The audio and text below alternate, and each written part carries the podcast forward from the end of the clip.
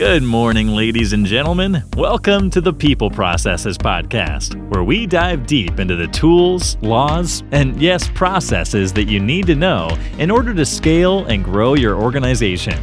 On this podcast, we help you structure your business processes to make your people your organization's greatest competitive advantage. Don't forget, you can find us on iTunes, Google Podcasts, Spotify, Stitcher, and pretty much any podcatcher of your choice. You can also subscribe at peopleprocesses.com, which will give you exclusive subscriber only content. Here is your host, Rami Alajil, author and CEO of People Processes.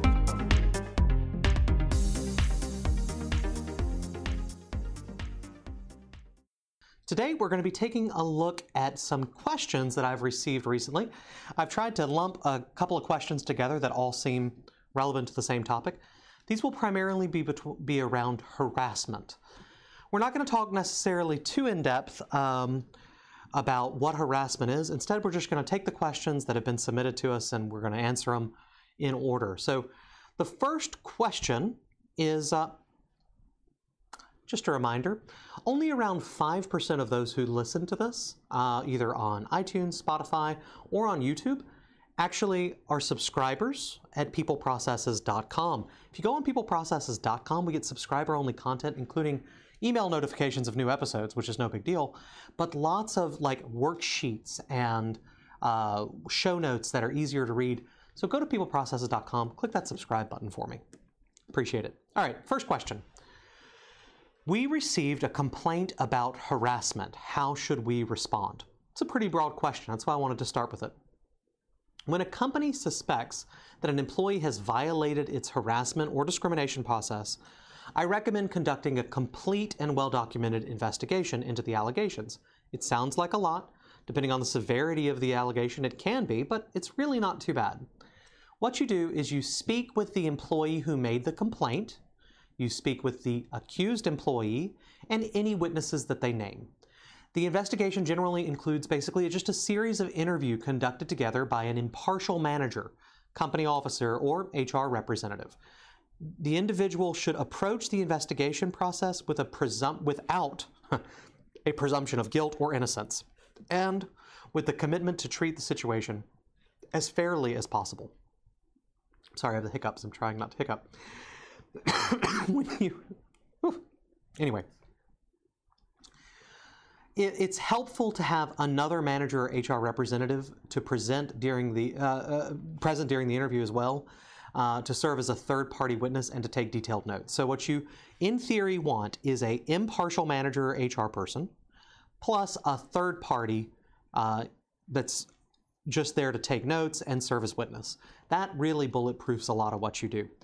Uh, some choice, some things to hear uh, to keep in mind, of course, is that the person preferably should have no direct, um, uh, well, you want them to be as impartial as possible.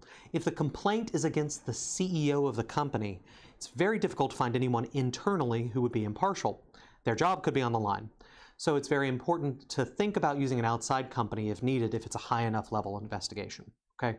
Because it's hard to find impartial uh, investigators internally. Now, if it's a frontline employee with a manager, cool, you could find a senior manager um, and an HR person shouldn't have a problem, but you don't want to, you want to not go into their direct chain of command.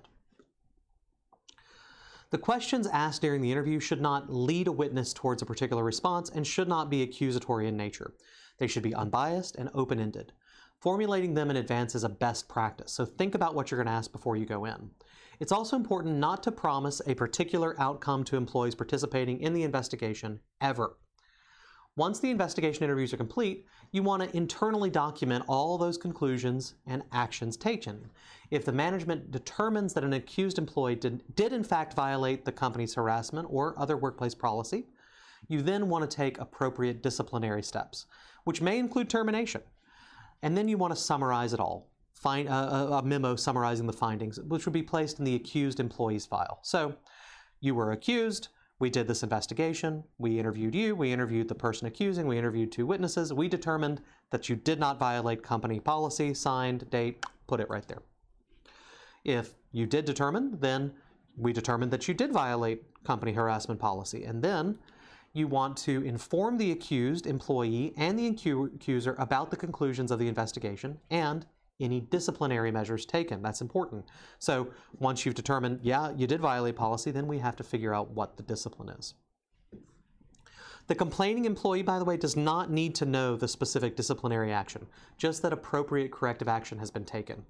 If the results of the investigation do not warrant terminating the employee, you want to use corrective measures such as a written warning, uh, additional training is a big one on company harassment policy. It's also to no- important to notify both employees about the company's anti retaliation policy. In some situations, it's advisable to separate the two employees to limit potential for future incidents, but care should be taken so that this step doesn't have a negative impact on the employee who raised the complaint, or the accused if they were found to not have any problems. Companies that do not make changes substantial enough to eliminate harassment once they become aware of it face greater liability in the event of future issues. So a company can help reduce that risk related to harassment by conducting a quick, thorough, fair, and well documented investigation, followed by steps to minimize the risk of such behavior happening in the future, including discipline.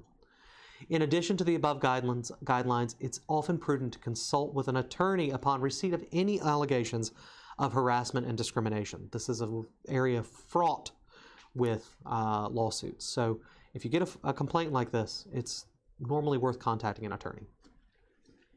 Okay, hope that answers your question what to do if you receive a harassment um, piece. If you go to academy.peopleprocess, we have courses on that. In the employee performance section, we talk in depth about incident investigation. We have checklists, systems like that. Um, we have a big 13 week course, but the one on performance management is normally like 475 bucks. It's 75% off right now. If you want to check it out, academy.peopleprocesses.com would give you all the things you need to kind of work through that. Okay, next question. Uh, we had an employee claim she was harassed by a coworker, but instead of coming to management, she posted to social media. Can we discipline her for not reporting the harassment to a supervisor? Oh, oh, complicated. You should avoid disciplining an employee who has made claims of harassment. Even if it wasn't reported in the workplace, it's important to begin an investigation you need to actually do the investigation uh, if it's an alleged harassment right away. Since you're aware of the behavior, failing to investigate and stop the harassment could open you to liability. So I guess the first thing is, even though she reported it online, you need to do the same investigation you would as if she'd come to you correctly. Taking action, investigating the harassment, documenting your efforts will provide protection if your choices surrounding the social media post are challenged. So that's the first thing. Secondly, what people do on their social media is controlled by your company's social media policy, as well as a policy and procedures for employees to report the harassment itself. So if you have documented procedures about these things and you have a social media policy, you would want to communicate it again. This would be a violation of those policies. I would be very wary about discipline related to this, honestly. Uh, in the case of harassment, it's not a full golden ticket, especially if there's major fallout to the company or the harassment or the, the allegation is proven to be false. Like that would be another reason. But in general, you want to put the social media aside. I know it sucks. Investigate internally, just like you would otherwise. Come to a conclusion regarding that. And then, when letting the employees know about the problem and your steps taken, um, you know, the, the resulting action, uh, I would want I would review the social media and the steps to report harassment in the future. That'll probably help uh, an employee report the situation to a supervisor or manager instead of posting on social media going forward. On your direct question of whether you can discipline her, you need to talk to a lawyer first, man. There's strong retaliation provisions uh, around social around um, uh, harassment, especially sexual or racial harassment. So um, I would I would highly caution against that.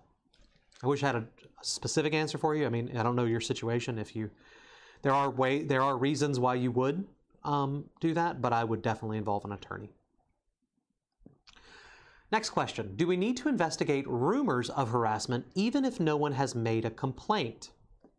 So you hear from Stacy that Jeff and Jen had a. Yeah, yeah, you got to investigate. Um, a company always has some inherent liability in relation to discriminatory or harassing comments or behavior. The level of liability usually correlates to the nature, severity, and context of the comments. the, per, the position of the employee who made them, and what the employee or does or does not do about it. Since you have knowledge of some sort of situation, and I don't know if you mean like there's rumors that one of your managers is sexually harassing someone, or if you mean like I don't know, there's rumors that two employees are dating and one of them broke up and isn't happy about it. I mean, either one of those, yeah, you got to investigate. If you have knowledge of a potential situation, you want to investigate the matter and take appropriately discipline, appropriate disciplinary action if it turns out your anti harassment policy was violated. As you conduct the investigation, document the discussions you have as well as your findings, just like we talked about, and reassure those that you interview that their participation will not result in retaliation. Very important. So, uh, I guess I would say, yeah, you got to investigate and you just got to kind of start. It shouldn't be too bad to figure out um, if there was a a bigger problem that you need to investigate. Um, I'm thinking of a school that I had um, as a client many years back, where rumors reached that a teacher and a student. This was a college, by the way, not like a, like a, a student and a teacher uh, were having uh, relations and that they were breaking up, but the teacher continued to send inappropriate texts, right? And that was kind of just spreading, and it was heard by one of the administrators like 15th hand. Uh, it had kind of spread throughout the school. Yeah, you got to do an investigation. Last question. I just received an anonymous complaint. What do I do? Okay. Um, anonymous complaints happen. When you receive an anonymous complaint, it's important to remain calm and review the complaint objectively, even if the accusations seem false or egregious. Because a lot of times, anonymous complaints are the ones that are kind of the craziest out there.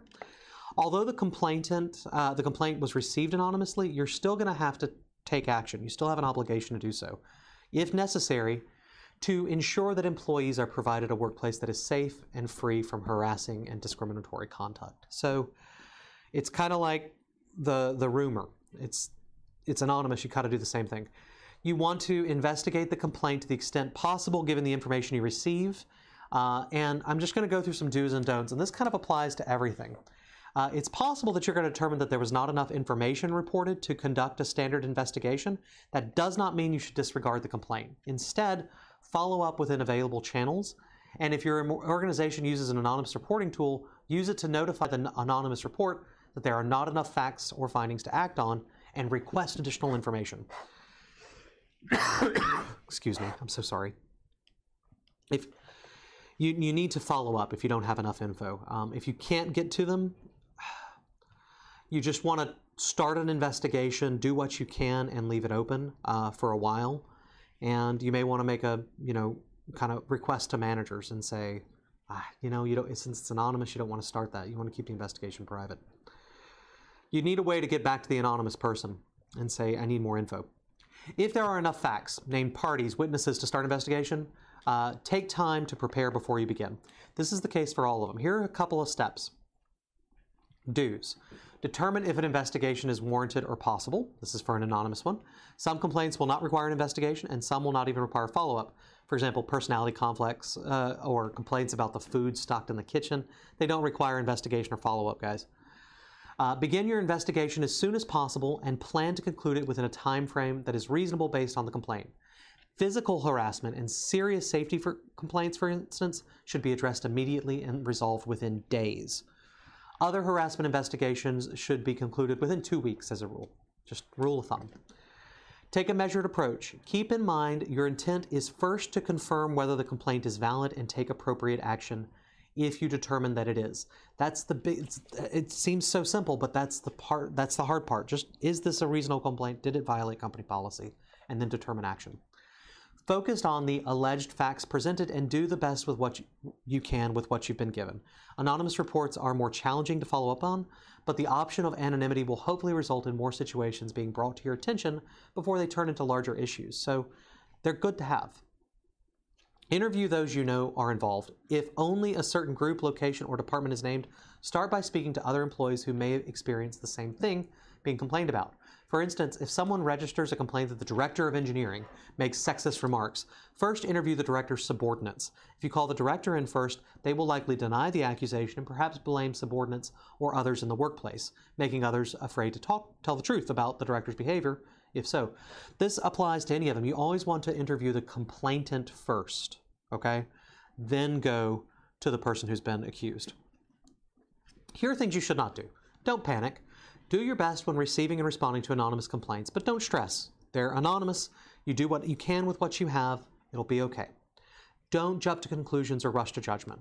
Don't dismiss the complaints just because the anonymity of the reporter makes it more difficult to investigate. They're still important. Assume the complaint, do not assume the complaint is valid or invalid before doing preliminary research. Start with a clean slate. Could just be total crap. Could be absolutely true. Retali- do not retaliate against the suspected complainant or witness at all. Do not discuss the matter with anyone that is not relevant to the investigation. Share the complaint only with those who need to know about it. While there is no law that requires confidentiality, sharing the contents from an anonymous complaint with those who don't need to know about it will discourage reporting in the future. So you don't want to do that. I hope those answered your question. I hope those were helpful to you. Uh, it's been about a 15 minute episode, which is a bit longer than I want to go, but I hope this was helpful. If you will, take a minute, drop any questions you have. Facebook, Twitter, LinkedIn, I'd love to hear from you. We'll add them to our Q&As for next time. In the meantime, my name is Rami Alajil, and I thank you so much for attending. Please check out academy.peopleprocesses.com for more in depth. Reach out to us at peopleprocesses.com. Subscribe on there for some special subscriber only content. And like, review, comment, and subscribe on whatever platform you're using to watch this or listen. Ladies and gentlemen, that's it for today. Thank you so much for tuning in. Check us out on LinkedIn, Facebook, and Twitter at People Processes. Go to peopleprocesses.com, subscribe, and get some of our subscriber only content. And if you got something out of this, make sure you share it with anyone you know. Thank you for tuning in. Now it's time for you to go out there, have a great day, and get your work done.